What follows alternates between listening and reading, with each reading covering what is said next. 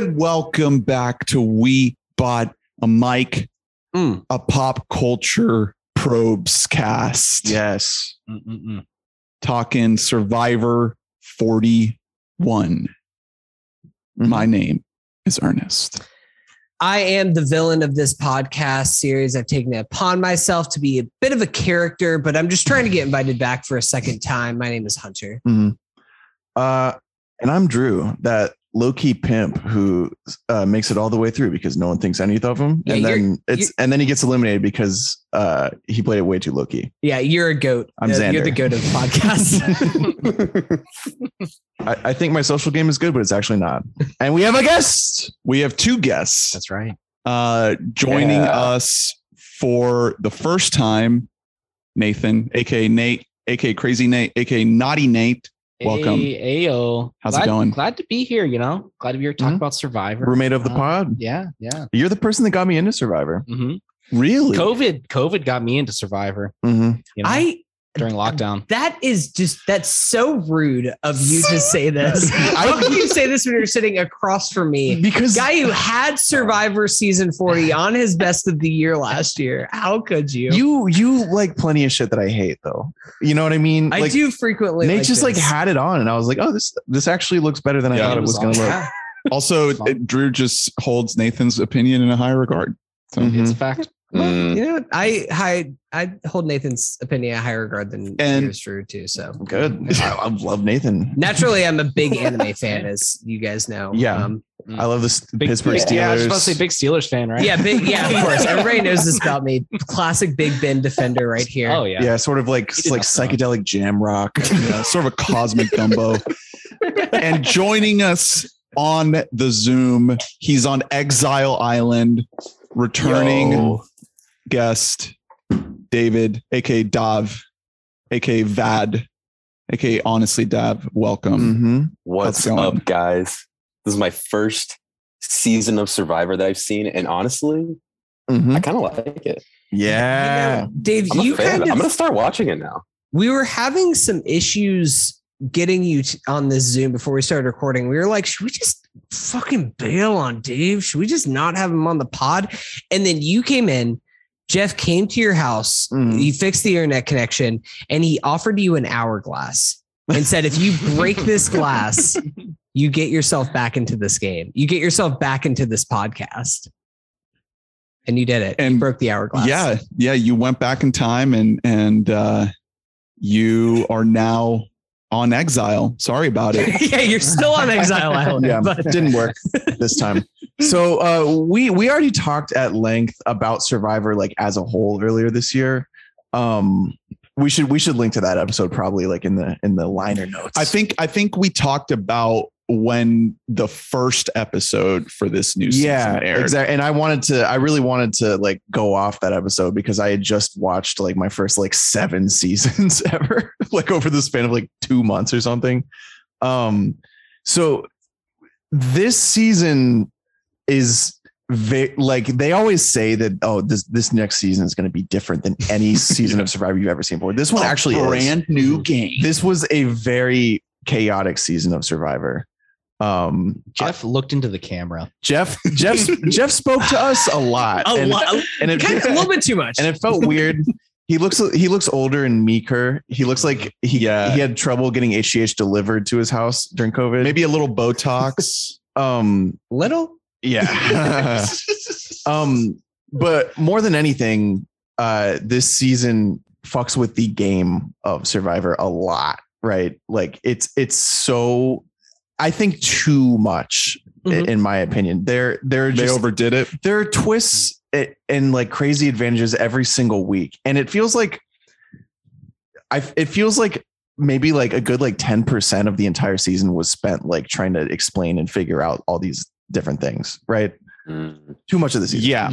Yeah. A lot of that and a lot of taking away from, you know, what some people might like to call classic Survivor, which is just getting to know these people and getting a sense of like who they are, maybe where they came from before the game.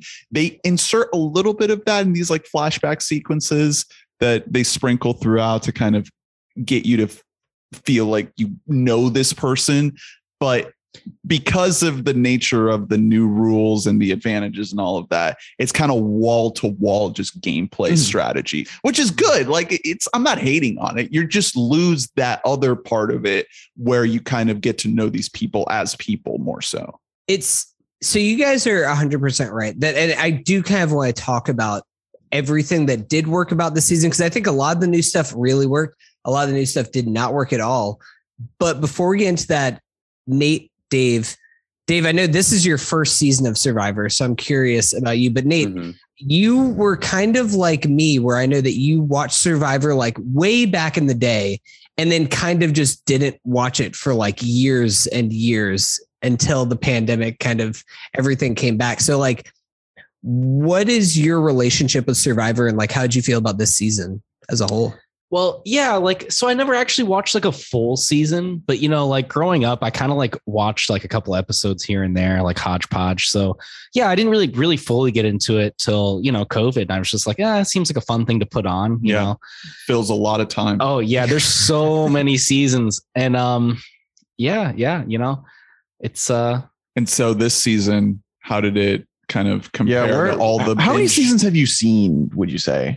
We probably around like 10. Yeah. Cause me and you, a dozen or so. Me and you together watched what, like 6 or 7, probably like a dozen or so, maybe 15. Okay. I don't know, around there. So like quite a bit, just like ballparking, like where is this on that list? It's up there. I you know, I hesitate to say maybe like top 3, top 5, top 3. It was a great season. It was a good season. Like coming back after a break, like it had to be good, you know, like they went all out. Yeah. And I think that's kind of why they went all out with like all the new twists and stuff, you know, because they had a lot of time to like brainstorm, you know, Jeff was just sitting at home. Like, what am I going to do? Like, just like, I want somebody to say something about broccoli. Yeah. And tiny trees. Damn it. What about you, Dave? What are your takes on past? Well, you said you hadn't watched Survivor, but did you have any understanding of like what the show was before this season? Honestly, no. I kind of went in like cold. Like, obviously, I know the whole premise where you like vote people off and there's tribes, but it was so much more than that. You know, I was like, I was like taken aback. I was like, oh my God, these people are like, they're like insane for doing this. like no food. You're like just like sleeping out like in the woods. Like I was like, oh my God. Yeah. That's one reason it's really great is because on top of just like cutthroat social awareness that you have to have, you're also living in the worst circumstances you've ever lived in. And you really see that like they really show that well, like the people at the very end, man, they're so skinny compared to what they look like. Rough. I saw a pic of Ricard. I was like, oh my God. I was like, that man lost like 30 pounds, man. Yeah. So this season was a lot shorter than normal. They usually go 39 days total on the island. This one was only like 26. That's a lot shorter. So to compensate, they gave them like no food whatsoever. So normally, and this is from the last 10-ish years of Survivor, pretty much since they settled on Fiji as being like the main place where they shoot every season of this. They don't flip between like Philippines or something like that. It's all Fiji all the time. They've kind of like found this spot because it's with salt. There's a lot of benefits to being in this area is because you have like the tropical locale where there can still be extreme storms and it's like not great weather, but because it's salt water, it's a lot better for diseases and stuff like that. Like if you like listen to the cast and crew kind of talk about the worst season, like people talk about point to China and stuff like that because of which is an incredible season, but like just it's anywhere where there's fresh water and you're living out in like the elements like that, like really harsh elements, like there's just a lot more chances for diseases and like dysentery and like really awful things. Yeah. And you're inland. So the wildlife is just be crazy. Yeah. Like so it's like, going nuts. You get to kind of, it's the right balance between those things where it's surviving, but not to the point where it's like, or like thinking of like season 3 Africa, where there's a point where there's like lions prowling outside of there. And there's people like somebody on the cameraman has to be like, I do have a gun in case they come in here.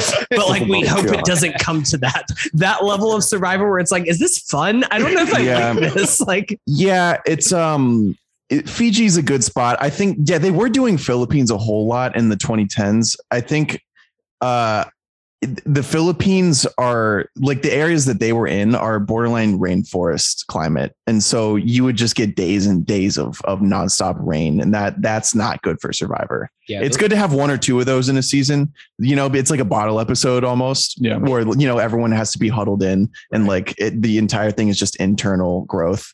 But you want to see these people in action. You want to see people with the ability to break off into groups, not play the game. One shelter. Yeah, that's what the game is over these physical challenges.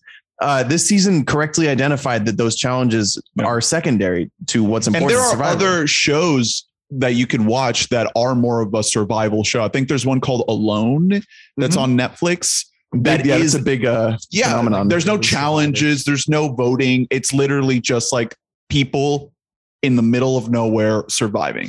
And you could also watch more shows for like the true challenges, if that's like what you're more into. Yeah. Isn't there one called The Challenge? Yeah. Yeah. There is literally The Challenge, which is also, I mean, that's a pretty fun show in its own right. I've never gotten super into The Challenge. I know that what is like the one they kept advertising? Tough as Nails. Yeah, tough as nails. Okay, well, you're not Team a true American if you don't like Tough as Nails. We're recording that episode right after this one. Cool. All right, sweet. I just wanted to make sure we got that covered. No, like that is one thing about this season that while I do think that there's they got a little bit too crazy with the advantages, that this season does correctly identify that like most of the episodes the final tribal comes when there's like 15, 20 minutes left in the episode. And every time whenever I saw they went to tribal, I was like, there's 22 minutes left. I like got so excited because I was like, oh baby, we're going to have a live tribal. We're going to have them like really go into each other and try and figure stuff out. I know a lot of purists of Survivor don't like live tribals. And I kind of understand that, the chaos and everything, but I love that shit. Like I love a live tribal with some reason to it. Not like when Heather was like, oh, Jeff, can I do a live tribal, please? Yeah. And everybody's like, we're ready to vote. Yeah, like, why are you doing this, Heather? Like, Jesus. And she says, vote Nasir. And Nasir's like, oh, I heard that. Like, literally just like, hears her say that. See, that would be me if I was on Survivor because I'm too loud. I'd be trying to whisper something and they'd be like, what the fuck, Heather? So he's heard you. The other reason that this season is really it's up there for me as well is because the casting is about as good as I've ever seen in a season of Survivor. You have, it almost came to bite the season in the ass because as it played out, the winner was one of the less compelling people on the cast. So we didn't get to see nearly enough of her to justify her winning. Right. But this season had probably like 8 or 9 people that were just born to be on Survivor. Yeah. Like they're just so compelling and entertaining to watch. And they have that, they have like the deal or no deal audition thing where they're like, there were so many people that were calculated, but also would make these impulsive, awful moves, which is what creates entertainment. When someone is good enough that they're not like, you know, they're not like Tiffany where they're just awful, but they still are making huge mistakes. That's the best type of person to be on Survivor. The main thing that we talked about back when, Hunter, you put Survivor on your top 10 of 2020, was it? 2020, last year. Is the idea of like new school Survivor players bringing the knowledge of the game as audience members into their gameplay. Like that's something that was just not the case back in the day when, you know, we were little kids watching this. And it's like, to have that full 180 of how it's almost like the snake eating its own tail of how the game is played because they have grown up watching it and that knowledge is baked in. Yeah, exactly. That is what makes the greats from the fucking entry level. And it's, David, I'm really interested I want you to watch an earlier season because I was really like that really, really bummed me out about like the earlier seasons we watched. There's just like not much strategy going on. Like Cook Islands is a great season of Survivor, but we put that on right after Cagayan, which is much newer and has a shitload of strategy. And there's one person in Cook Islands who is playing strategy and he just wins. So that's the thing. So Cook Islands is, I believe, season. I was actually just looking it up. Yule, right? It's season 13, I believe. Yeah, 13, and that's the first point where there's like true game theory that is brought. Yeah, like Yule brings in like heavy strategy. He actually brings it. He understands. Yeah, so the game just fucking cleans up. Yeah, because no one else is on that level. And well, but it is a thing that it's. I mean, that's the 13th season of the season that's gone for 40 years. It took over a quarter of its lifespan to like kind of figure out where the show was. Cause before that, it was all about being a challenge beast, I know, or being like so charismatic that people are like, well, he's just like such a good guy, I don't want to vote him out. Yeah, that's a worse version. Exactly. Of the show. And it's like, yeah, I don't blame the show for that. I'm saying I like where we're at now. Mm. You know what I like? I prefer New Survivor because we get really, really advanced thinking involved in the game. Yeah. So to that point, and I don't want to like kind of jump around too much in this season. It's hard. I mean, I was hoping we could go like player by player. That might be kind of a good way to structure part of the conversation. Okay. I have a good like 10, 15 minutes on Eric Abraham. Yeah, I was gonna say, what are your thoughts on Abraham? So like as long as he was on the show, longer. So David, why don't we start with you? Like, what is kind of your standout player that you have thoughts on just from the jump when you think about this season? Like, what's the one person you kind of feel like is going to define your first season of Survivor that you've seen? Man, my first real standout contestant, man. I don't know, man. I mean, Ricard like cleaned up. We got to talk about him, man. I love Ricard. Yeah, that's the one. I loved him from the jump. I had a feeling he was good. Yeah, I know. Well, because he isn't charismatic in a traditional sense. He's charismatic in like a villainous way. Yeah. And so everyone inherently did not trust him on the island. But I had a feeling he was going to outlast Shan because Shan was playing balls out. Big. And he wasn't. He was more calculated. Yeah. So what about, was it the challenges, like how beast of a challenge winner he was in the individual game?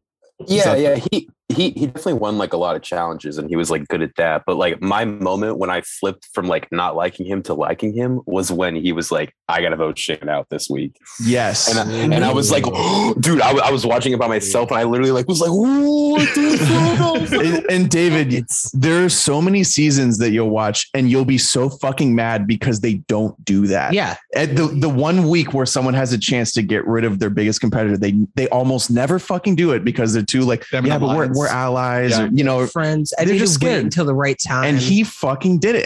And him and Shan, that's why like their friendship was great because they both knew that that was liable to happen. And that's I love the two of them so much because they're just like, yeah, we understand each other. Like we aren't going to make any promises. We're going to be as like, they're the most genuine people on the show, aside from maybe Deshaun and Danny, who I just hope that they're homies. I just hope that they kick it. But like, I really appreciate the honesty that they have with each other. It's like a true level of like New Survivor, like modern Survivor, where it's just like, we're together on this vote.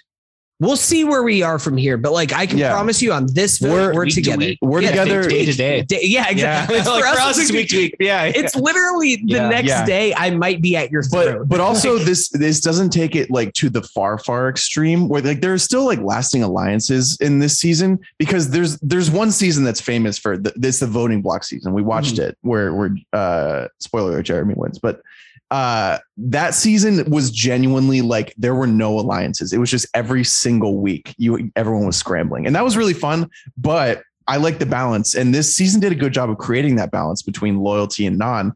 And one way that they did that was early on in the season introducing the sneaking off to like the other island and talking to someone on the other team and like making a choice together. The little midnight run that they had to go. It's fun. Were they going on a trek? Or you go up like a mountain. Yeah, you go up the mountain. Those were great. So I think that took up too much time in early season. I think that ate up a shitload of episode time, but I like that. I do want to see that again. I just think that they could cut it a little better.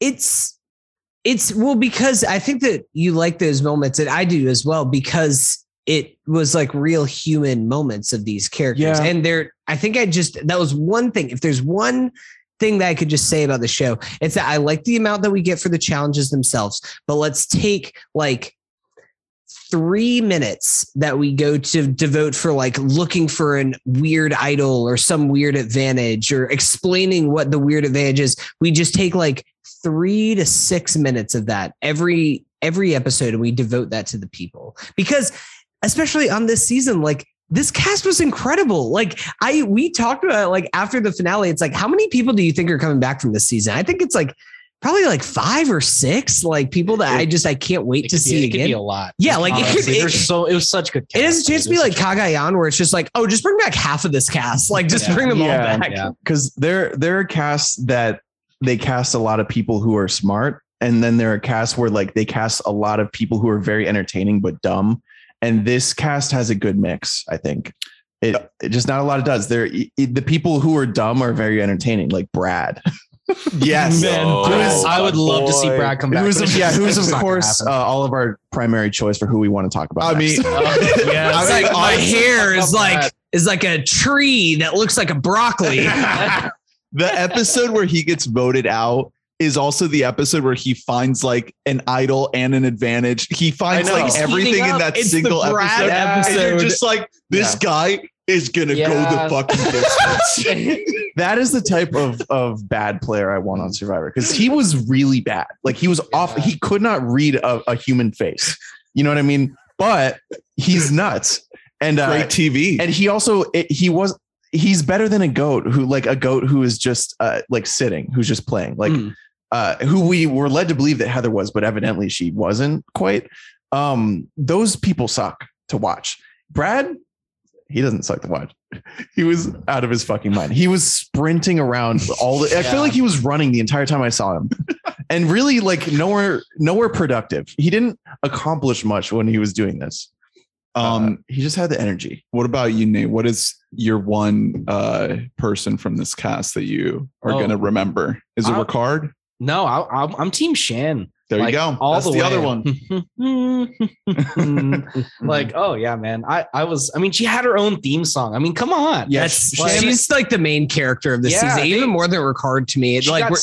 She defines over half of the season. Like she is the one. It's because there were not a lot of people this season who were good at the interview clips. And she was really good. They cut away to an interview clip of Shan so fucking often because she's great. She had the theme song.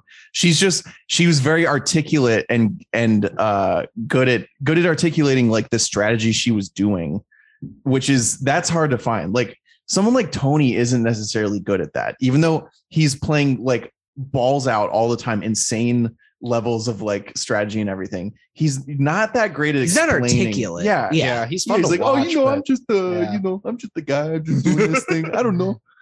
But yeah, Shan is the best of both worlds. She's unbelievably telegenic. She is. I think what upsets me about her is that I really think that she's way snakier than she thinks she is. She is like cutthroat. Yeah. She needs to understand that she is a fucking villain at heart, right? Like her soul is fucking villainous. Well, it's because she's a youth pastor. I know. I just want to admit it, but like she like came, her whole thing is like she came from like being in a gang and like worked through it and everything. She on that show, like it's not as if Deshaun was like behaving any worse than her. It's just that like she didn't like that they were against each other, and like but her attitude toward him was like why? How could you do this to me? When she was doing shit to him as well. That's what sort of pissed me off about her is like she couldn't seem to see that like, hey, like you have main character syndrome and you're right to have it because you are the main character, but you're not like she shouldn't have won. Like she's very salty if you listen to an interview with her now, but she did not deserve to win because she played way too hard. So speaking of main characters, she just played way too hard. Like she should have sat back. Everybody wanted her out when she got out. She was just too big of a target. Yeah. Speaking of main character syndrome, though, can you guys just all talk about your favorite JD moments? Wow, I totally forgot about underdog main character syndrome. Yeah. My favorite JD moment was like after he went to like the risk your vote or protect your vote thing, and he was like explaining what he did. It was just so the dumbest lie. Like That's a guy who just, once again, just no awareness whatsoever. Yeah. Like there's no even reason to lie right now. And Shan's like, you're being so like, Shan is somebody who's just like, I work with kids. You're giving way too much detail. You're definitely lying. You're being a baby. Yeah. Yeah. If they call him, he will come back. He will fly there in like 10 minutes. He won't even make them pay for the flight. Yeah. His whole personality was Survivor. I pay you $10,000. And they obviously love that. Like Survivor really loves when someone's whole, like a part of their like come up story is Survivor. Survivor is obsessed with that. That's also why they love Nasir so much, who rocks, by the way. And he's another guy who absolutely would come back because he like loves being out there. Right. He learned English from Survivor. It's not English. Yeah. It's not like putting something upon him to make him live out there. Like he likes it. he was talking about how it's his it's in his youth, like his upbringing to do the things that you got to do on Survivor. Yeah. He's Sri Lanka. He grew up in Sri Lanka. Very underprivileged. Now he lives in California, but like, he's fucking fine out there. Yeah. He's very charismatic. He's not good at the game, which is fine. Because he's good on TV. Like they'll have him back because he's very charismatic. Like his smile, you're like, wow, I like this guy. I mean, to that point of just people who are on TV and who are definitely coming back and kind of fit the mold that you're talking about. One of my favorite characters from the show, and it seems like I think that things just didn't really break right for her in the right way, but it's Evie. Evie is just like, she's like a star on TV. Evie's awesome. Like, she got stuck because she was the biggest target on the Minority Alliance. Just because like it is like she is a thing where it's like she's so much of a people person that people are like, oh, I like you too much, and everyone likes you too much. You have to go.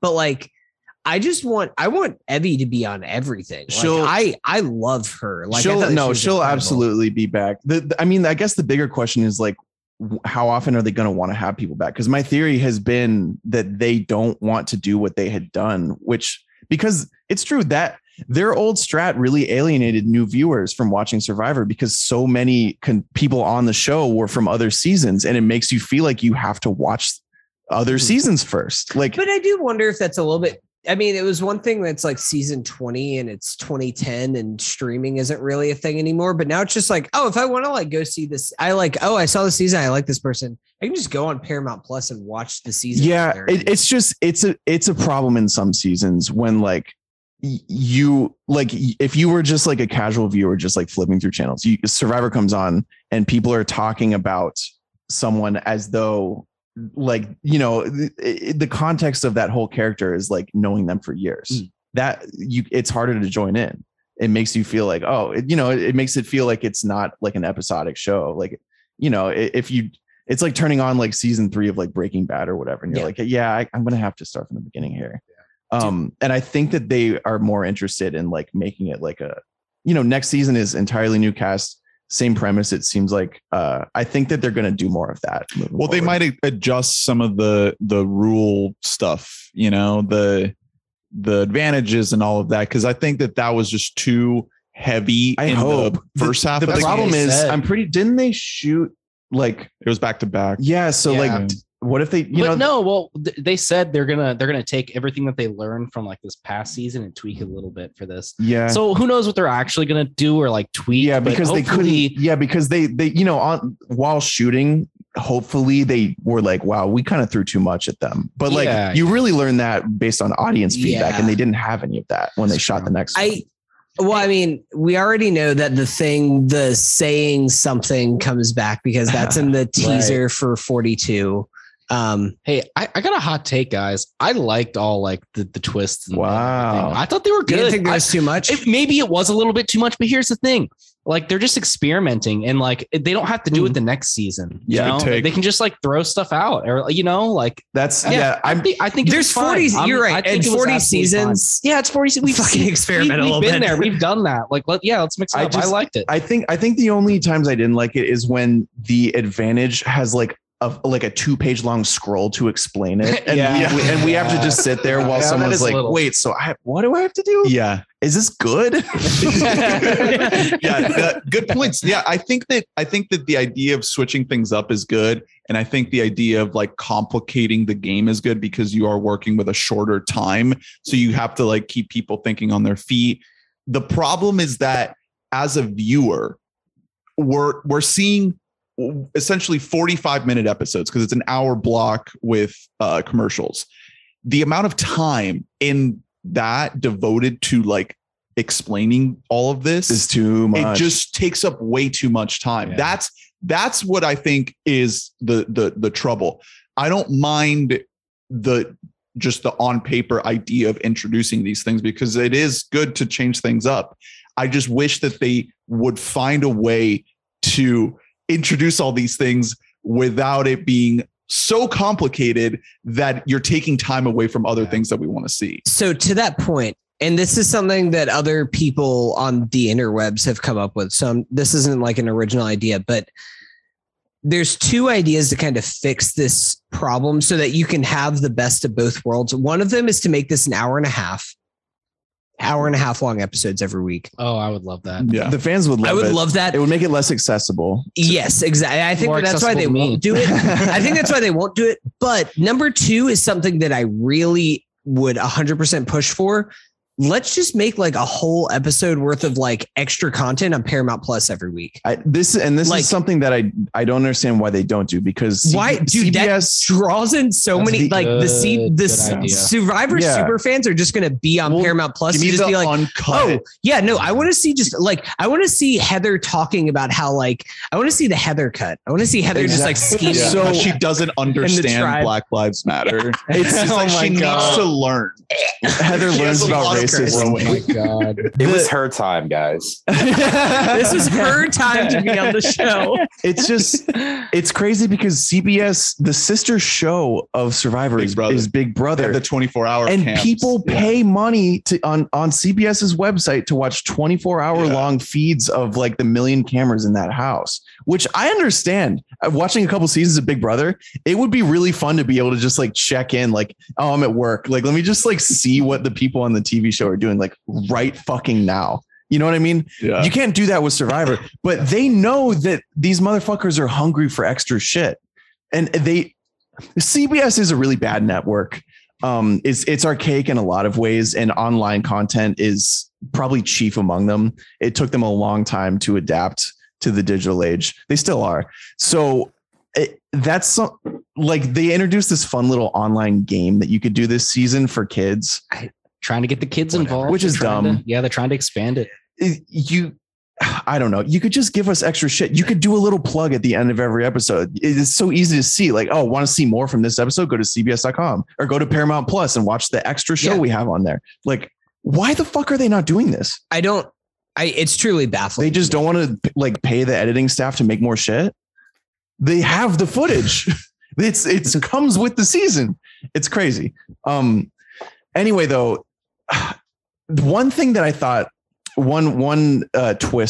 really sucked and that I don't want to see ever again is the hourglass. That I think that was like objectively a pointless and awful exercise. Can you imagine if she had? So it was a lot of buildup. So I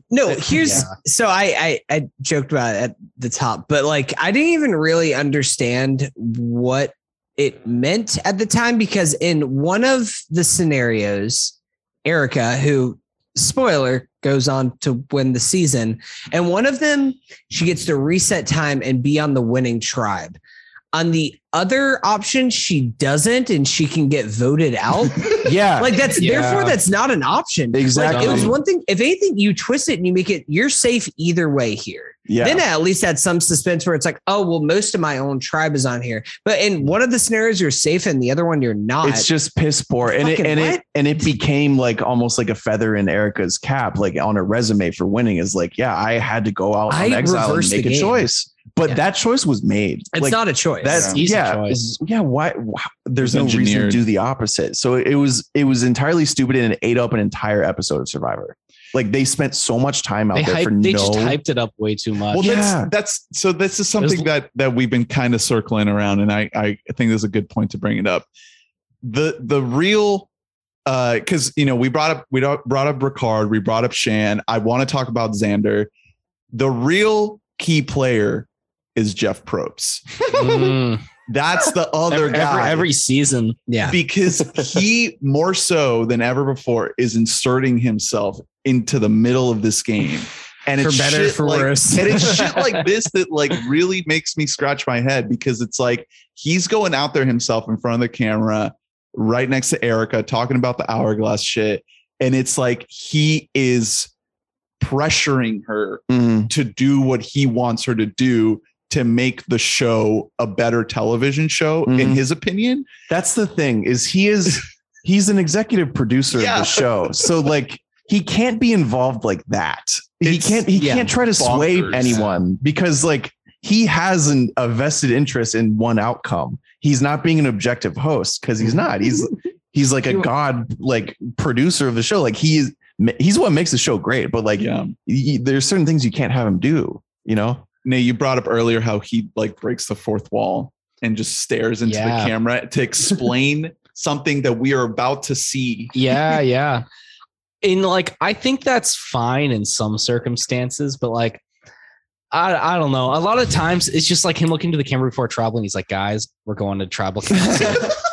It's going to be a big one. This one's going to be a doozy. Like, or it's like, him going and just being like, guys, these contestants are about to come out here and they're going to have to do this challenge. Little do they know they're going to have to balance here and hold this until one standing. It's like, you're going to explain. And then he just comes out and he just explains it to the other people. It's like, so why did you devote like 90 seconds of my time to tell me that? Like there's only, we have to, if we aren't doing the route where there is an extra footage, like angle here, then every second counts on this show. Well, I think, and that's just wasted space. I think that is another. This is another part of why I think they're trying to make things better for new viewers. Like that's a new viewer thing, but it's an attempt at a new viewer thing, but it's a failure. Yeah, well, that's because it doesn't actually help anybody. No, well, the thing is, that's a viewer thing of trying to draw on like 40-year-olds, because like kids can like. I feel like that's just for like somebody who's just like doing something in the other room and then just has this on the background. That's what I'm saying, like, is like, oh, that's what he's doing there. Yeah, like, I really liked a couple instances when he did it though.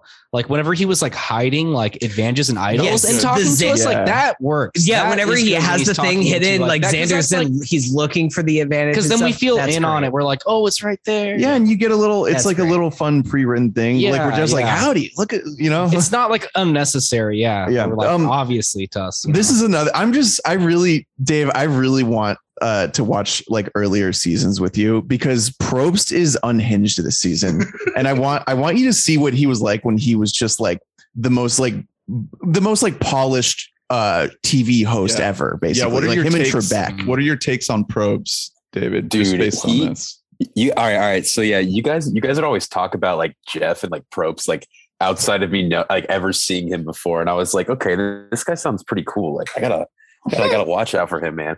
Dude, him during the challenges though, him like running up and down the video being like, Heather's still in dead last. Heather, she's an embarrassment. Dude, he's a savage. Dude, he rips him apart. He is so good during challenges. Well, he fucking hates when people are bad at challenges, and he hates like if there's a handful of times where like tribes will throw a challenge or something like that because they want to vote somebody out. Jeff is disgusted at the tribal council. Like Jeff like degrades them and like insults their just them as human beings. He didn't catch on to Danny and Deshaun throwing that one challenge though. No, well, because they didn't successfully throw the challenge. Nasir challenge beast refused to let them win. That was refused to let them lose. Okay, well this is another. We won't like fully skip ahead here, but that's another moment that really reveals a lot about Erica. The fact that they were willing to throw a challenge to eliminate Erica. Even though we didn't, that whole like early season, we were all like, why are they doing this? Like, what are they like? We haven't seen Erica be smart at all. I She was being smart, man. Her edit was shameful. Early on, man, he was just like, dude, like she's gonna make it far, bro. We got to get her out. Yeah, and she got fucked in the edit, definitely. And part of it's because she's not as compelling as these other people. The other reason is because she didn't have as much to say about the social justice narrative of the season, which really that ate up a ton of time for the season. Rightfully so. And it was fucking fascinating. It was awesome to watch. Like you ran into like one of the toughest in-game challenges I think ever faced with this the Black Alliance of 4 or 5 that was where they heavy. They had to end up voting each other out and they didn't want to. Like many tears were shed, so, you know? I'm glad that you brought, that's the best episode of the season. I had a whole thing where I was going to ask about your favorite episode. It was the Thanksgiving episode. Yeah, no, that episode, like that was one of the most emotionally effective episodes of Survivor that I've ever seen in my life. And like, I've watched so many countless seasons of Survivor, nearly every one. And like, that was the one, like where it was that thing that I was talking about earlier where they like did a challenge real quick and they went there. And I was like, oh man, this is early. And like, I clicked on it and like just over half of the episode was remaining when they went to tribal council. And so I was like, oh, some shit's going to go down here. Like some shit is going to happen in this episode right now. And it was the same thing where Deshaun had that talk about bad advantages, the whole thing where like pick which one is fire and which one is skull and you there's the same episode as that.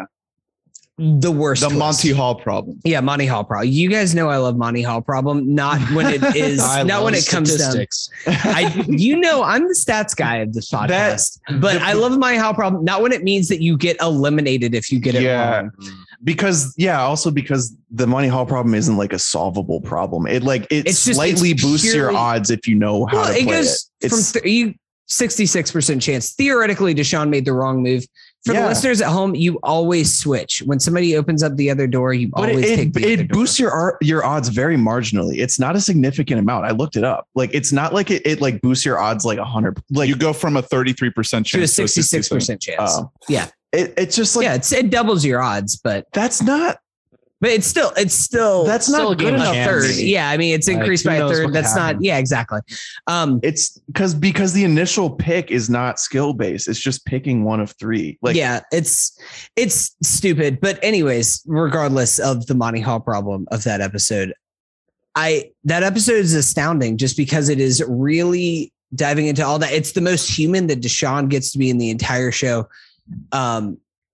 That you really get to that because it's the episode right after Shan gets voted out. And so it's him trying to like plead like that, you know, he has been like trying to work this internal struggle of wanting to play his own individual game and trying to win this game versus trying to make a true statement out here, especially in 2020. I love how aware the players are of this game, not just from like they're not smart from like just like I know how to solve this puzzle by looking at it way. And there are some people in this game who are that, but there's a real consciousness to them that knowing we are on television and we can make a statement right now. Yeah, like and that's something that's just not only in Survivor, but in most reality television. Most people don't actually recognize that. Yeah. It's a very meta season. Like it is. Despite Survivor's efforts to make it accessible. Like it is still accessible. And it was like a very intentional effort on Survivor's behalf to have a diverse cast. Like that first time in history that 50% of the cast was people of color. Hey, come on in. Come on in.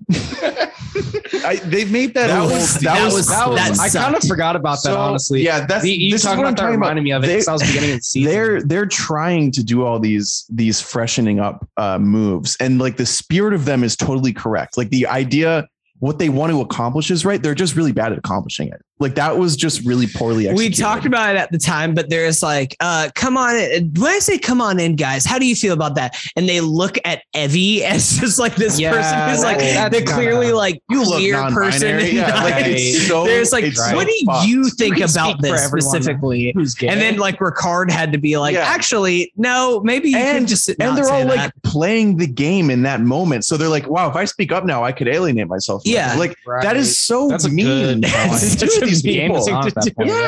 On your first impression, they had not even gotten to like go to camp and talk to each other. Because like, what if you spoke up and that made Heather hate you? It probably fucking did. Yeah, probably. Heather doesn't know. Heather sucks, man. Man, speaking of that moment in the tribal council and everything, Heather just being like, guys, I just had no idea that you people were affected by this.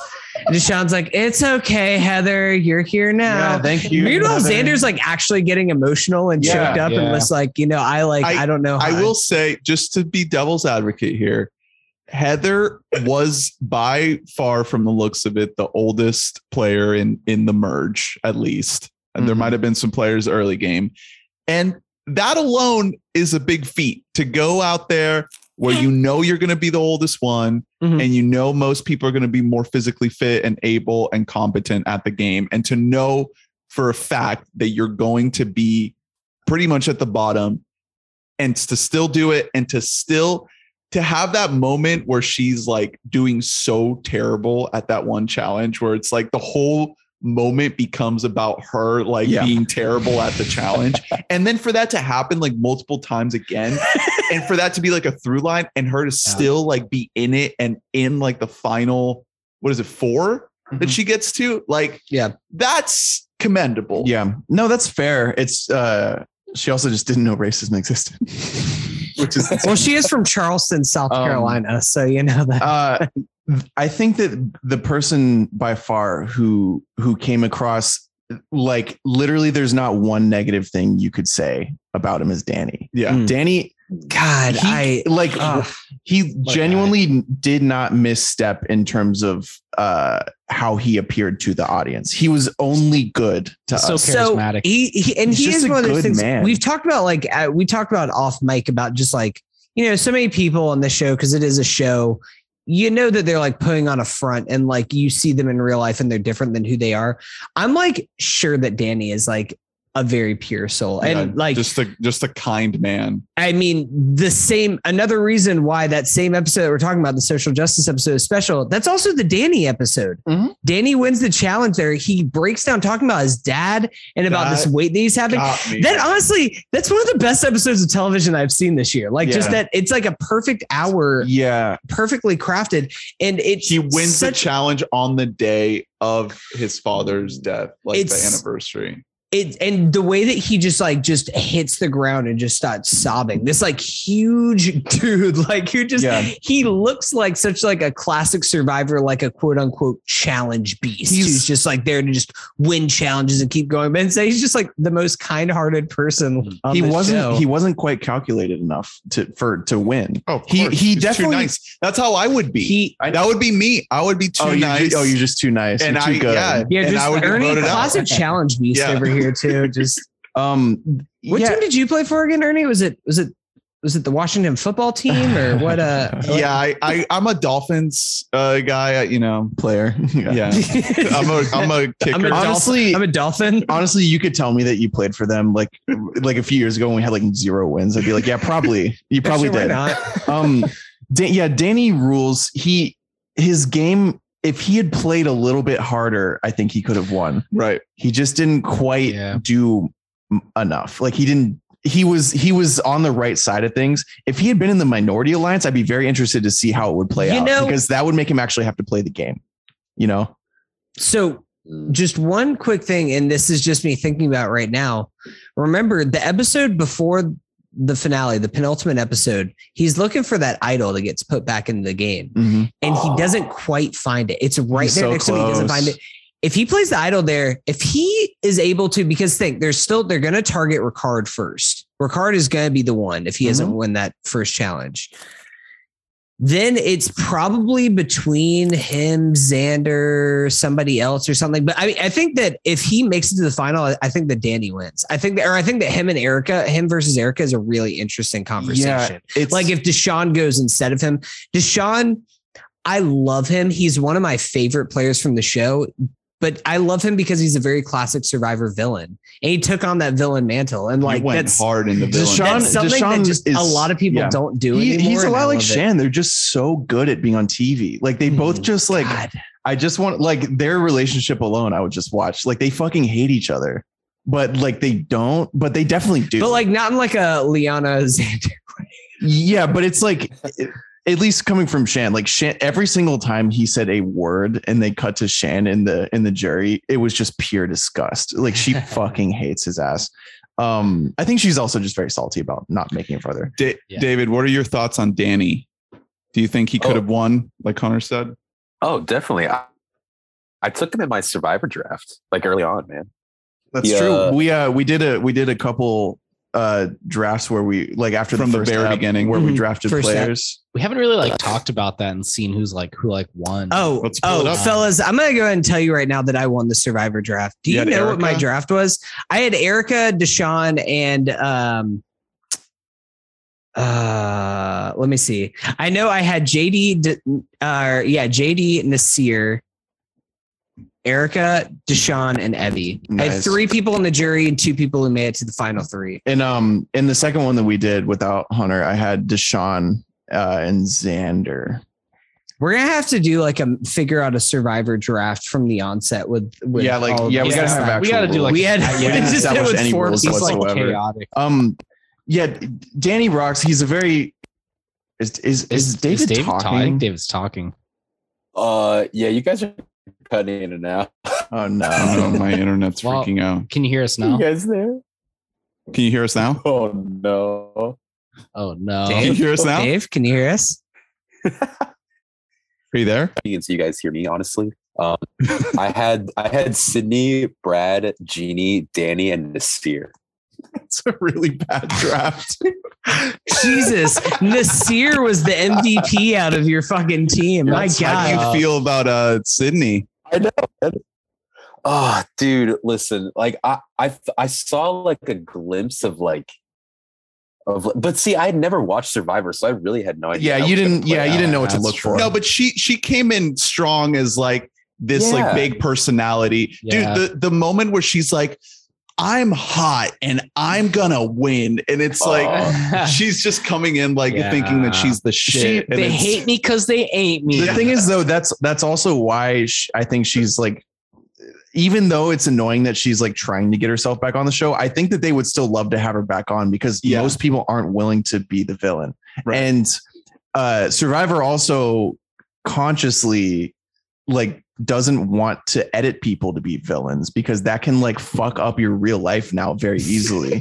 So if you get someone who just like wants to be, that's like gold for you. You're like, wow, it's not on us. Like you suck and you want to be on TV. It's asking for. Yeah. Like that's ideal situation. And she'll never win Survivor.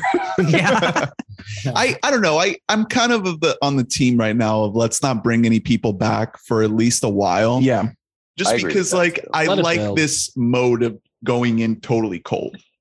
Fun. I mean, I'm excited to see who's going to be next. Like who's going to come on here. Yeah. It's I think that generally like they had the right idea. They didn't execute it fully well, but like this was still a great season. Well, there's a couple. Yeah, there's people that we got to talk about Xander. Yeah, the Xanman rules. He's a fan favorite easily. This was your boy Xander. You were on the Xander train. I was team Shan, and then when Shan left, I was like, I'm team Xan. So I was kind of in the same boat. I mean, I really liked Xan from the start, but I knew that he didn't have a path because of Shan and Ricard. Right. Like I knew that he was at least third rung, but I still always liked him from the start. But then once Shan went. And it was between him and Ricard. I was like, okay, now he has a chance. And then when Ricard left, I was like, I really thought Xander was going to win the game. And like going into the end, when it's Xander, Erica, and Deshaun, it almost felt like any one of the three could win. I know. And the fact that Xander didn't get a single vote. That's crazy. After that edit that he got on. Yeah, that's the thing. It's not a crime on the jurors' part. I fully believe they know way more than we do. Yeah. It's the edit thing. It's we saw a lot of Xander. What we definitely didn't see is that he's a lot more aloof than we thought he was. Like, he didn't know what was going on socially. He wasn't aware. Yeah. Like, he was liked, but he didn't have that, like he didn't have like tabs on everything that was happening. Oh, not at all. He definitely didn't. And mid-season, but did Erica? Yes, she did. Yeah, she did. Apparently. Well, so. I mean, she literally had the receipts. Yeah. She said she was literally always on the right side of the vote. I mean, she knew what was happening. That's something that we gotta talk about. If you're listening and you don't understand like how much emphasis the edit has on us, the viewers, like that's something that needs to be stressed, because like what happens on the show or while they're filming it is not what we see on the show. No, and not at all. And Erica winning is like a perfect example of that, because like getting to the end, she wins. It feels to us, or at least in my opinion, like a fucking flat balloon of an episode. Yeah, yep. Because there wasn't exactly leading up to that. Yeah, exactly. So we're seeing. That is a colossal fuck up. It's probably the worst editing mistake I've ever seen them make on Survivor. Yeah. Yeah, I know that they've consciously tried to push against the heroes. They don't want to make it super obvious. They want to mystery. But they gave like 5 people winner edits this season. Yeah. And the winner wasn't one of them. And they could have included Erica. You could make her one of the 6, and then we'd have to guess who's gonna. They gave, you know, Deshaun got a hero. Yeah, edit. Honestly, I mean, if they would have had because you just needed to add a better edit for her, because Deshaun had a great edit. Yeah, like, Xander had a great edit. We still would have been guessing. Yeah. Like it wasn't obvious, but to the jury it was, and that's a huge mistake on their part. Like the jury was all so on the same page in their questions to her on that final episode. They were complimenting her game. They're like Danny was saying, "You played the game I wanted you to play." Yeah, like. That we didn't see her play at all, man. That's a giant fucking mistake. The only thing that we see is that we do see her again. She is always on the right side of the vote, which is at least being able. She knew she played being on the bottom perfectly, which is exactly what you do, which is you just kind of. You don't run around and say like, "Hey, I'm a swing vote. What do you need?" You just kind of hang back and you wait for people to come to you. Mm-hmm. And then you just kind of keep reading the vote, like next vote, the next vote, the next vote, and just kind of like jumping around between alliances. But meanwhile, you just kind of sit there, hang out at the bottom. So nobody ever suspects you until it's too late. Well, because while she was at the bottom, she was making friends with the bottom. And she was able to use that. Guess who the bottom of people are after emerge? That's the jury. So like, and you just became friends with all the jury voters. Good point. So like one quick note, shout out to my boy, Danny and Deshaun's friendship. So pure. He even was just like, you know, "Erica, you played the best game, but I'm going to vote for my boy Deshaun here." And so Deshaun actually, that was the one vote. Yeah. Danny was the one vote for Deshaun. Which I thought, but like at the same time, I saw like, he was like praising Erica. The tribe. I was like, maybe. Yeah. I think he knew. Okay. So this is the thing that, and I do kind of want to get back to Erica, but one quick note that is a newer Survivor thing that I've heard some former contestants talk about.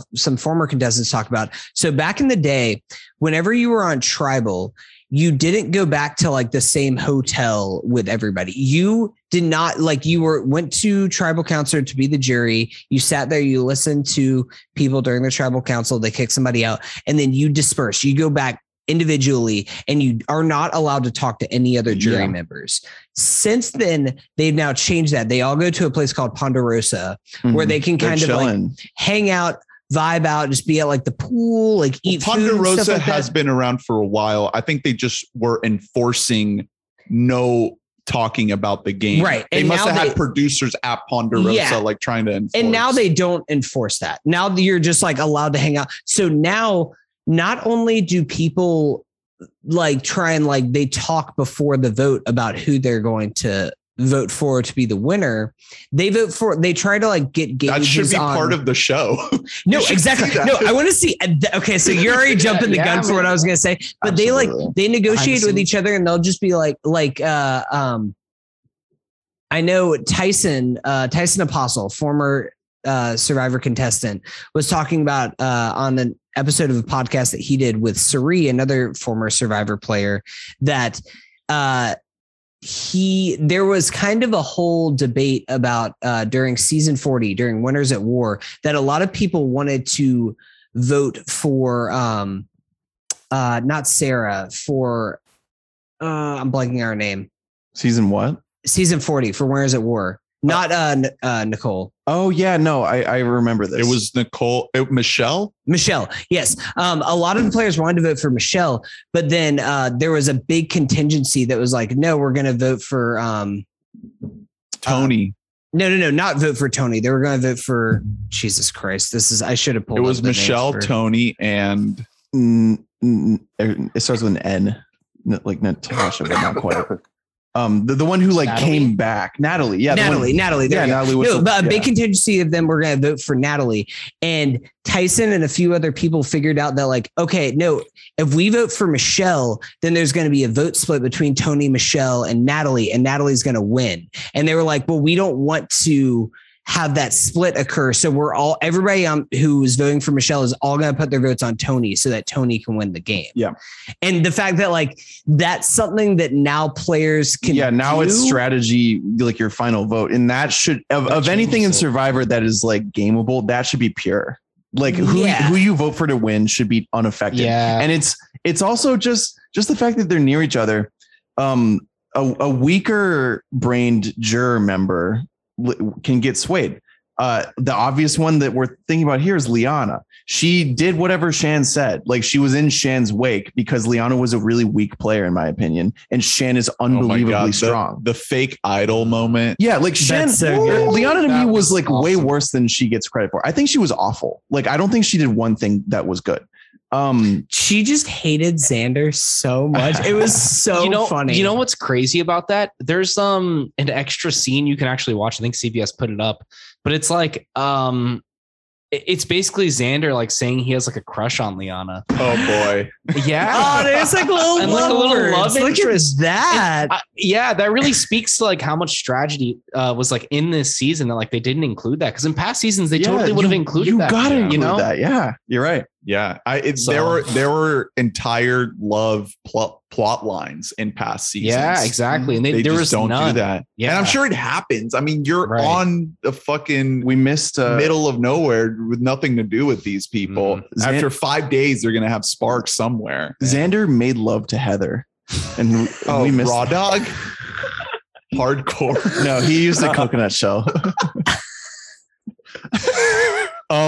So one of the other things I want to talk about is some of these challenges. So David, do you have any like challenges that jump out to you that you thought were interesting? Cause you know, you're our guy here who hadn't seen Survivor before. A lot of these challenges are kind of standard Survivor challenges, but was there any along the way that kind of grabbed your attention as like, whoa, that's kind of cool? I'm kind of blanking on like what they all were, but I'll talk about like the challenges like individually. Like Jeff would like explain the first part, and I'd be like, okay, I could do that, and then he'd show like this like 50-piece puzzle that like they have to assemble, and I was like, oh my god, I was like, that's gonna take so long, dude. And so many people came back. I was like, bro, the advantage, like that one episode where Erica got the advantage to like go ahead of everyone, like it wasn't really an advantage, but like it was because she won it. But yeah, it's this is also like a key change that they made in the game that made the game a lot better. Is every challenge now is two part physical, part mental, because for a while there were like a lot of just entirely physical challenges, and that's not what you watch for. You don't watch for the strongest man to win. Like that's, you know what I mean? And they still do that every now and then, but even then it'll be like balance based. Yeah. It's which is less of core, and, which does require a lot of mental. It's not, it's not just like size, you know? But you're right that it also makes it a lot more compelling, because the person that trucks through the physical, you know, there's a very good chance that they're not the best at the mental part. So what you get is just insanely telegenic comebacks, you know? I did like the individual challenges though too. Those were like different because it was just like one thing, and if like you're not good at it, like you just lose. But those once again, it's mostly either balance or mental based, those challenges. And that is like, because there was kind of a problem with Survivor and its early onset that it was only ever dudes winning, specifically like strong dudes winning. So, or just like very like flexible, lanky, like hyper balance. Like I always think of Ozzy. Like Ozzy was the beast at these challenges where you had to like balance on your tippy toes on a beam on the water. Mm-hmm. Like that is just burned into Ozzy. And meanwhile, we have now in the new modern day Survivor, we get to have Xander moving at like 0.25 speed. Wow, that was so awesome. Moving the final challenge. Yes, literally moving. Yeah. I've never seen a human being move in slow motion before. Yeah, and like that was like fast for him. I watching Xander's movements and like his actual like him talking slow down throughout the season is one of the best things I've seen. He was born. There's that one episode where he has like scrapes and cuts all over him, and I'm like, is this guy gonna make it? The challenge where everyone's like walking on him to get up. Yeah, right. That one with the big ball. But the thing is, though, that another reason Survivor was really trying to diversify generally is because still there does exist like a jury bias thing where the men do genuinely get a lot of credit for stuff that the women do. Mm-hmm. Or, you know, if it's split credit, it tends to go to the man because the men tend to be the louder participant in the duo. Luckily, in our biggest duo of the season, that was not the case. Ricard and Shan. Shan was way more active, you know, personally. Which hurt her game. Yeah, it did. Exactly. But which sucks. I think that's part of the bias, too. Right. If Ricard had been more vocal and, you know, heavy and outward with his gameplay, then they would have seen that as a strength. But he had a shield and he used it. Yeah. So it's strategy. Mm-hmm. This is, I think, a big question Survivor is going to have to figure out. One measure that they put in place in order to make better players make it to the end is this fire making thing. Oh, I'm so glad. Which was like an unbelievable viewing experience. So obviously, even though it did not affect anything at all. And it didn't affect the final outcome one bit. Heather doesn't get a vote. Deshaun got one vote. Like it doesn't matter. It does in some seasons. It would have if Xander didn't fuck up. Yeah, yeah. He overthought that way too hard. That was a colossal mistake. And I get it. Like he almost had me convinced for a second. We were all just kind of like, oh wow, that's actually he's really thinking about it. Like he doesn't want to give her another thing for her final thing. But he saw her be bad and make the fire. You see her be unable to make fire. You say, nope, you're dead to me. I'm taking Heather with me to the finals. Yeah. Also, again, one of the maybe the funniest thing I've ever seen on Survivor was his faces he was making while watching her. I love that episode so much. It was he was getting so animated. Yeah, it was so much fun. And then he still did his original plan. Giant. Yeah, one of the bigger mistakes I've ever seen. Yeah. Top 5 mistake I've ever seen. Okay, so if we talk about biggest mistakes of the season, because that's a good tee off for that. That's might be number one in my book, because I actually think Deshaun had a great chance to win the season. His temper tantrum, dude. It's the kamikaze. That was dumb. It was the dumbest. I think Deshaun is actually like, despite him, like he's a very animated player, very emotional. And even if Shan didn't like him, I think that he actually had a really good chance of winning. Mm-hmm. But the fact that he was just like, yeah, well, if I'm going out, then I just want you to know that Erica said she's not taking you to the finals. Yeah. Like it was such a move that did nothing. It didn't benefit his game at all. It didn't even really tank Erica's game in any way. It was just like, it probably helped her. Yeah, because then Erica strategically fixed that relationship by taking Heather with her on her meal. Literally all that it did was just fucking like just blow his game up to a catastrophic level. And I get it. First of all, we can't even factor in like how insane it has to be like living out there. These circumstances suck. You're not sleeping, etc. You're not eating. Yeah. So like, no rice. We haven't even mentioned that. So you're not like doing well mentally. And then also Deshaun is younger than any of us. He's 25. And that's still really young, man. And so like, that's still the age where you might just get really emotional when things are, when you're so fucked and things are so not going your way that you might just like say something just to be like, yeah, well, I'm mad at you. So like, fuck you. Guess what? Like, she doesn't like you, you know? Yeah. It's a shame that he did that. It really is. Cause I think you're right. I think he would have a much better shot, at least if he would have gotten more than one vote. Yeah. Right. It would have been more, he could have done a better argument. He also fucked up his final tribal, which dude, Erica killed it in the final tribal. That's the thing. You know, so many times it just comes down to like, you've been out here for a month. And again, you are sleep deprived. You are like starving. Can you give a compelling case to the jury? And Deshaun didn't own being a villain, which I think if he had just gone out there and just fucking owned it, being just like, yeah, I stepped on people's throats, but I'm here where I wanted to be. I played the game that I wanted to play and like truly owned it. I think that he would have gotten respect from the jury, but instead he tried to just be like, I think that I played an admirable game. Well, and like, it would have at least been a more even vote. Like the 7-1 to 0 is and then crazy. Xander that was a truly like that was lighting himself on fire in a final. Yeah, when he didn't have an answer. He didn't have Liana asked him a question about just like, what is your like social intelligence? He's like, my that gave me anxiety. Like you have to come on, man. You don't have a challenge. You have to sit there all day out of your ass. I can't believe he didn't mention the fake idol. I was literally about to say that. That was like one of his biggest moves. And that is a social. You could sell that as a social move. Well, that was Evie.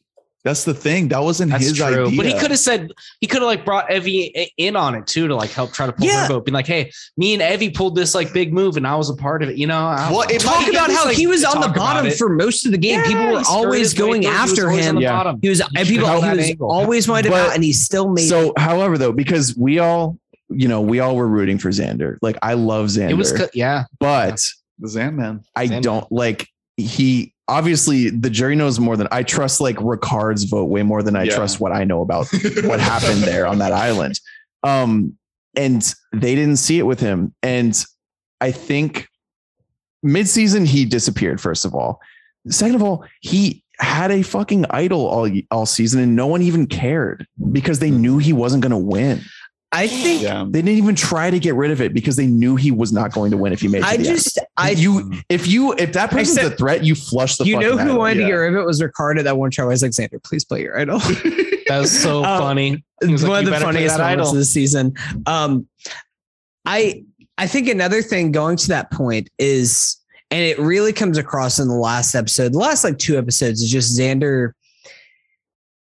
As much as great as he was in those cutaways, in those talking heads, just his complete lack of self-awareness. And it really comes across when he's just like, look, I just saw that it looked like the jury just didn't respect Erica whenever she got insulted by Deshaun. And that's like just totally misreading the game. Perfect that he's young. You mentioned that Deshaun's young.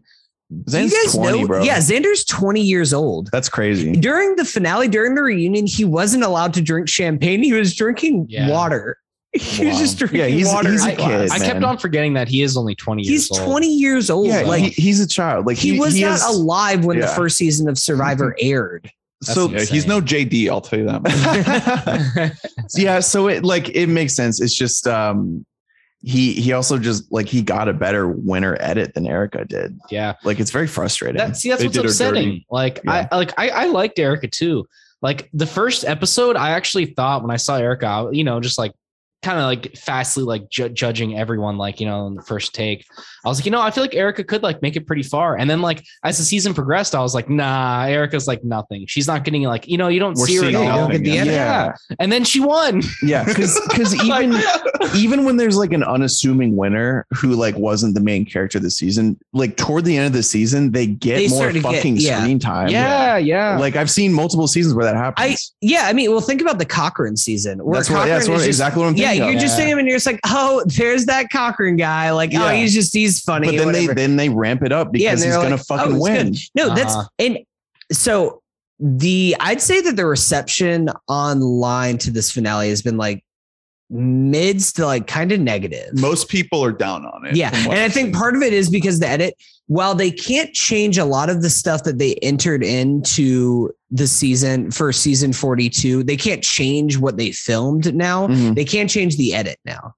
And I do wonder if that's going to be one thing that I've heard. I think this might've been on Tyson's pod, is just the fact that like, there's a possibility. I'm not saying this is Erica, but there are examples of people actively avoiding the camera. Uh-huh. And like production tries to, nip that and make sure that like people aren't trying to do that. But there are like instances where people get away with it and they like actively like try to play the game without the camera pointed at their face. I mean, yeah, because that draws attention. Yeah. Like everyone else is there and can see the physical cameraman standing there next to you, meaning that, hey, you must be kind of important. Yeah.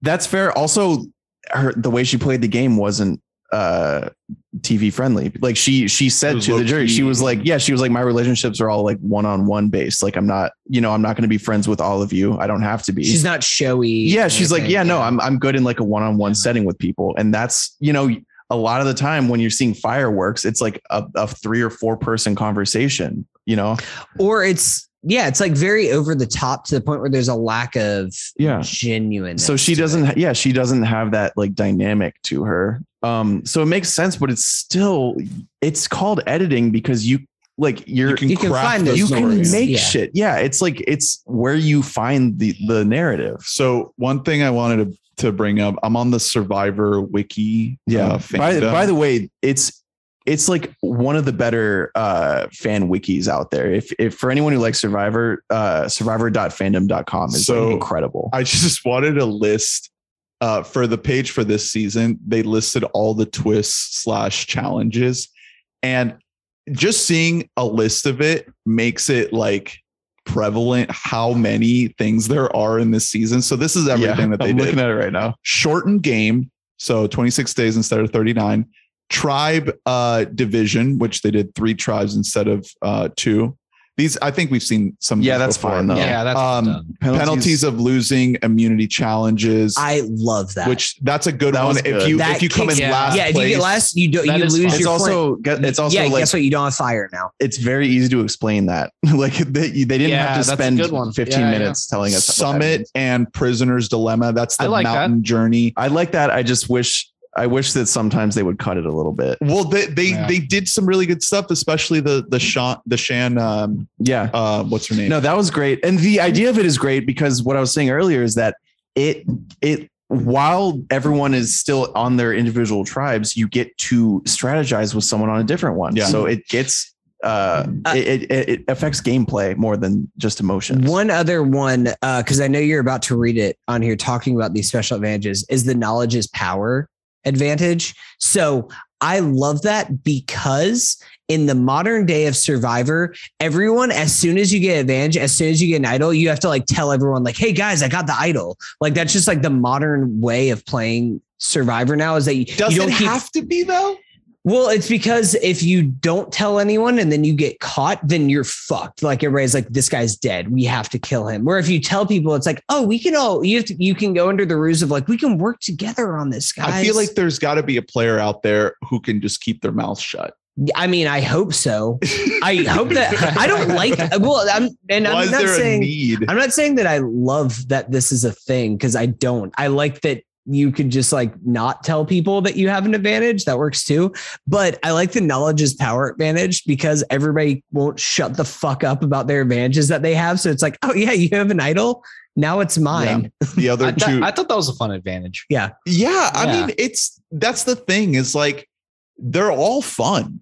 It's just that they complicated the implementation of them and the explanation of them. Because I think all of these things are fun. Right. You got extra vote, you got steal a vote. Like these are things that if they could just, I'm not a producer over at CBS. Like I'm not on the payroll. Jess, is that you? But somebody must be getting paid a lot of money to figure out how to properly explain these advantages without it taking up so much time on the show. Well, The biggest one that we've kind of hinted at is the whole like three-way idol immunity. Yeah. So yeah, that's the next one. That was rough. I don't think it should. The part of that I didn't like was you like lost your vote. Yeah. Until everyone else. I think they should do that, but like you can still vote and you just won't get the idol until everyone like says that. Yeah. I don't know. They might tweak that. That's what I think. Cause that's too much of a disadvantage. Yeah. Like, cause you have to wait. Vote? If you find the idol, you have to wait until two other people find the idol to get your vote back. So once again, Xander, why didn't you say that? Xander, be like, hey, I didn't have a vote for like 4 tribal councils. Yeah. That's another like another feather in his cap that he just didn't even fucking mention in the final tribal council. Like I survived without a vote. The next one is shot in the dark. What do you guys think about? Was like the, I think that was the worst one. Shot in the dark sucks. Also because so it was a 1 in 6 thing, right? Yeah. When someone played it finally, it wasn't a die. It was a piece of paper. Yeah, they didn't get to roll a dice. Why? They should have had to like roll a dice. Yeah, like, they make it a piece of paper? Well, she rolled it. I think nothing was rolled, man. No, she just like went up to vote, and I guess she was like, "I'm doing my shot in the dark." And they like handed her. Yeah, and they just gave her a thing that was like, "I think that right." It didn't work. Yeah, that is so stupid. That's really stupid. That has to be the product of like poor planning. That's or something. Probably why. That's embarrassing. What's her name? Sydney was so pissed. Yeah, that's why she thought that this was going to be this. It also got to do a dice roll. It also. That's another sign that she's a bad player because that was something that you really shouldn't play ever. That was such a bad. It literally did nothing. She could have just like still. Who was it between? Was it between her and Evie? I can't remember. I don't know. It's just like it wouldn't have affected anything any more than her having a vote would. Like, it's they need to make it more advantageous. They need to make it like a 1 in 4 chance at least, because then if you're really fucked, you could be like, you know what, that's kind of worth it. No, they should. They should go the other way. Like they should go the other way. They should do like a D20 roll, and then just if you roll like 1 through 4, you get to stab Jeff Probst with your torch. Yeah, Jeff is like, you're the host now of Survivor. 5 through 10, you get to grab the camera and do whatever you want with it and run. 11 through 16, you get to have a big old steak sandwich. Yeah, but you are still eliminated. And you're still on the block. 17 through 20. You get to bring back any player from any season. Oh shit! Okay. They're all on the island already. They're all waiting. Yeah, it's like Exile Island. They're just like waiting there on standby, like just in case I get called up to the big leagues. I'm bringing back Brad. Yeah. Maybe I should be a producer on. Survivor. So I just talking one more thing about the whole three-way idol. One of the two, as much as I hated it as an advantage, because there was like way too many points. They took up way too much screen time of the early episodes. Nothing's going to beat Brad fumbling out that line about trying to say my hair looks like broccoli trees. And then the smile on Nasir's face when he says, Jeff, I am as confused as a goat on AstroTurf. He's so happy. And he's just so just smiling. I was like, oh, Nasir. I love it. Dave, what are your thoughts on all these advantages? I read through like about half the list on this page. I guess it's just like if you didn't know like what we've been saying about how this is way more than normal, would it still feel that way? Because I feel like it would. Like for a normal reality show, this is just the way the game usually is. The only one I really didn't like was the one where they had to like talk, like and like say something like in front of everyone, because that just like puts like a target on their back too. And then they lose their vote too. That was like the part where I was like, oh dude, Brad's fucked. Xander's fucked. Yeah. I was like, these guys they're not going to make it because of that. Like that. Yeah. That sucked. I agree that affects your game too much. It's like, well, I happen to find this piece of paper and therefore I'm going to go home. Like, It says beware, but you're like, of course I'm going to open it. Like, what am I going to do? It's Survivor. You're playing. You're not going to open it. Yeah. I flew out here to Fiji. It's like, it says beware. I'm actually, I don't want to fuck with this. I'm just going to hang out. Well, didn't that happen at one point where they Somebody found it and then came back to it later. No, it was Ricard and Shan. Yeah, Ricard and Shan went and opened Genie's. It without Jeannie knowing. Yeah. Because at first they were like, no, we should not. No, man, their whole thing was like, awesome. We're going to pretend like we're going to say it. And it's just going to be like, we don't actually have it. So talk about someone who's not playing the game. Jeannie was not playing. I thought she was going to get taken further as a goat. Yeah, she's a goat. She's totally that reminded me that stretch of the game, like those episodes of like Brad, JD, Jeannie getting voted out where that tribe just kept losing. Yeah, the tribal. That was some of the best television I've seen all year. That was fucking amazing because it's like literally every episode was just the bulk devoted to this tribe. And it had Shannon Ricard in it. And then three idiots. Yeah, that's a great lineup. It was three absolutely glorious. Yeah, three. Also, who is Sarah? Voted out. Second. Oh, she was the hot one. She like cried. We hardly knew ye. I can't remember who. Another member. I hated to see her go. Yeah. Man, that was some good times.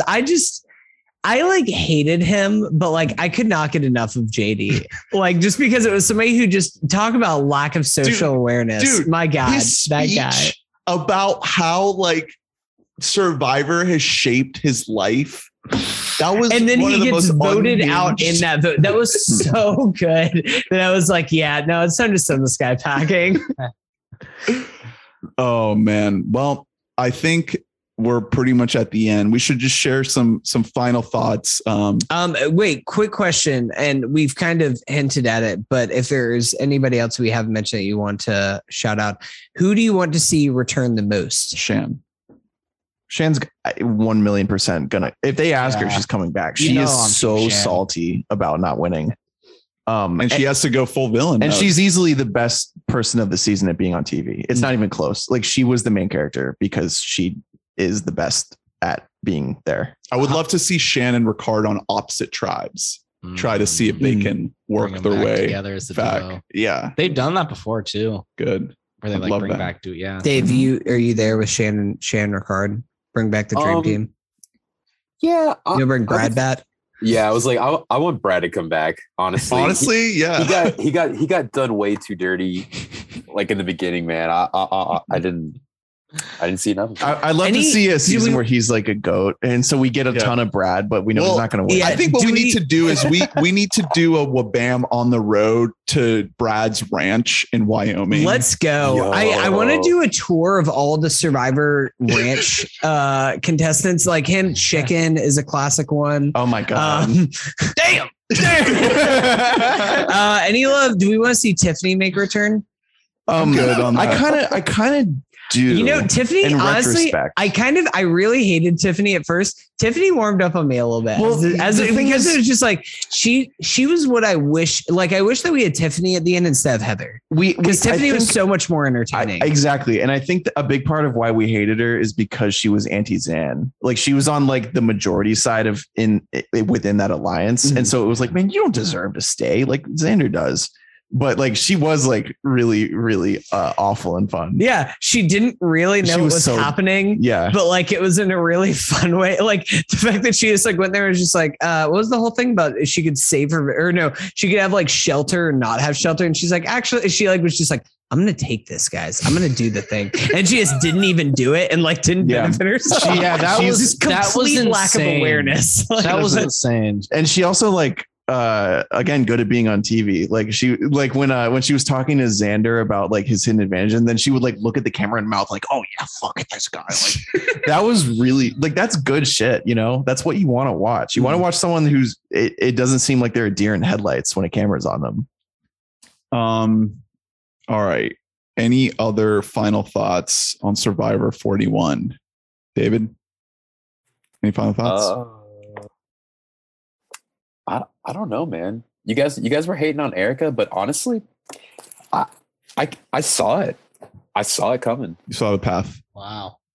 Yeah, I don't know. I said her Xander like towards like the end, but I don't know. She just played like a pretty like, you know, She was always in a good mood too. Like she was never like upset about anything. She just kind of she has like a style of game that I would want if I was on Survivor. And, this is what I was getting at earlier, is it's not her fault if the better players were eliminated. Yeah, it's not that we're hating on her. It's how she was represented. The edit was bad. And then also like, this is a problem that Survivor is trying to fix. Like with that fire thing, it's like the best people get eliminated before finals because everyone else now is smart. And even if they're not as good as that person, they're smart enough to know that they have to leave. And you know, what do you do about that? Like what are you supposed to do? Jeff mentions it whenever he's talking, whenever Ricard goes out. Ricard going out, which is something we all knew it was coming in that last episode. We're like, Ricard has to go. If he does not, then these people are fucking insane. Yeah, then you're mad for a different reason. But like, I mean, because it's a bygone conclusion. Like once they get to tribal, it was kind of sad when Jeff is just like, well, we know where this is going before the vote's cast, which Jeff never does.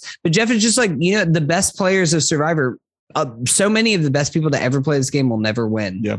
And because they're too good. Well, because now like the less smart people are savvy enough to know that. Like, it used to be just like they would just let him go. Going to twist the question a little bit. Not who do you want to see come back? Who of this cast, if there was a returning player, who do you think is the most likely to win?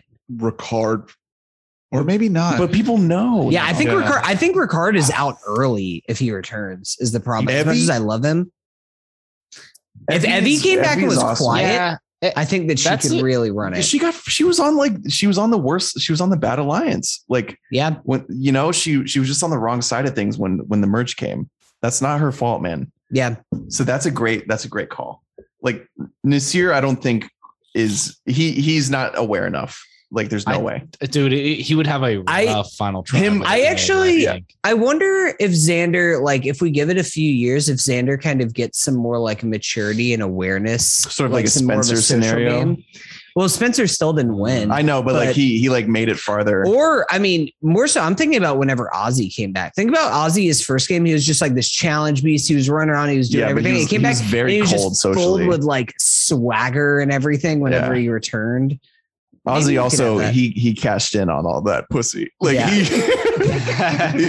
Ozzy's been living. Ozzy's got an OnlyFans. Ozzy with his OnlyFans. He has an OnlyFans. Yo, nice. Might subscribe. He also he was just like he's the classic like same with Xander. Like when you're it puts you in like little boy mode watching like Ozzy. You're just like, wow, that guy can do everything. That guy's so cool. Like I want to be that guy. I'm rooting for him. You know. Yeah. But you know, come to find out, that's not who wins Survivor. Nate, final thoughts? You know, I thought it was a great season, coming back after a break and long break. Yeah, longest break there's ever been in Survivor, you know, since they started. Wow. And you know, I'm looking forward to the next season. It's 42. Yeah, season 42. We were talking about how they you know, they give you the preview for the next season and every time you're looking at the people and you're like, who the fuck are you? Like, you're not. It's like the generic Walmart version of like what you just watched. You're like, you know, like, who are these? You're always like, there's no way that I'll like any of these people. And then, guys, of course you do. Yeah. Guys, I'm looking it up and like over half, like the majority of this cast is currently on Cameo. So we could just throw in like a few $100s here and we could just get like a Cameo. Let's get a Xander all of them. Erica, $60. What about there? What about like David Voce? Voce, don't stand here. We get JD on for $20. Yo, JD. Brad is on here, guys. $35. We can get Brad. $35. Let's get Brad. Come on. I want him to say the broccoli thing. Ricard is 54, and Xander's 55. Hey. 55. Ricard is undercutting Xander very strategically. $1 less. Are you kidding me? Danny McRae, a former NFL player, is only $40 on here. Danny's a sweetheart. Man, we love Danny. All right. Well, we got to wrap it up. Thank you guys for coming on. Thank you, Nate. Thank you, Dave. We will have you on again for 42. That's going to be a doozy. We'll probably do maybe similar to what we did here, where we do like a check-in at the beginning and then a deep dive at the end. But thank you for coming on. Glad to be on. Yeah. Thanks for having me. Of course, stay tuned for lots of good stuff coming at you with end of year wrap up, Listomania, and coming back to our Robin Williams series with Fern Gully and Aladdin. But yeah, lots of end of the year stuff, lots of wrap up. Thank you so much for listening. Let us know what you thought of Survivor. Let us know if you missed anything. Sorry we didn't do a deep dive into the Jeff Probst eating pizza during the after show. That's going to have to be another. That is not Jeff podcast. Ain't eating. Jeff is not sharing the same pizza. It's those dirty fuckers. Those people who have not bathed their bodies in a month. Yeah, Jeff is not sharing pizza with them. And there's a pandemic happening. Absolutely the fuck not. Yeah, thank you for listening. Email us, webottommike@gmail.com. Follow us at webottommike on social media. Subscribe, review, donate, anchor.fm/webottommike, and visit our website, webottommike.net, for some bonus content. Thank you for listening. We love you. Stay safe. Happy holidays. Merry Christmas. Happy New Year. Bye-bye. Bye.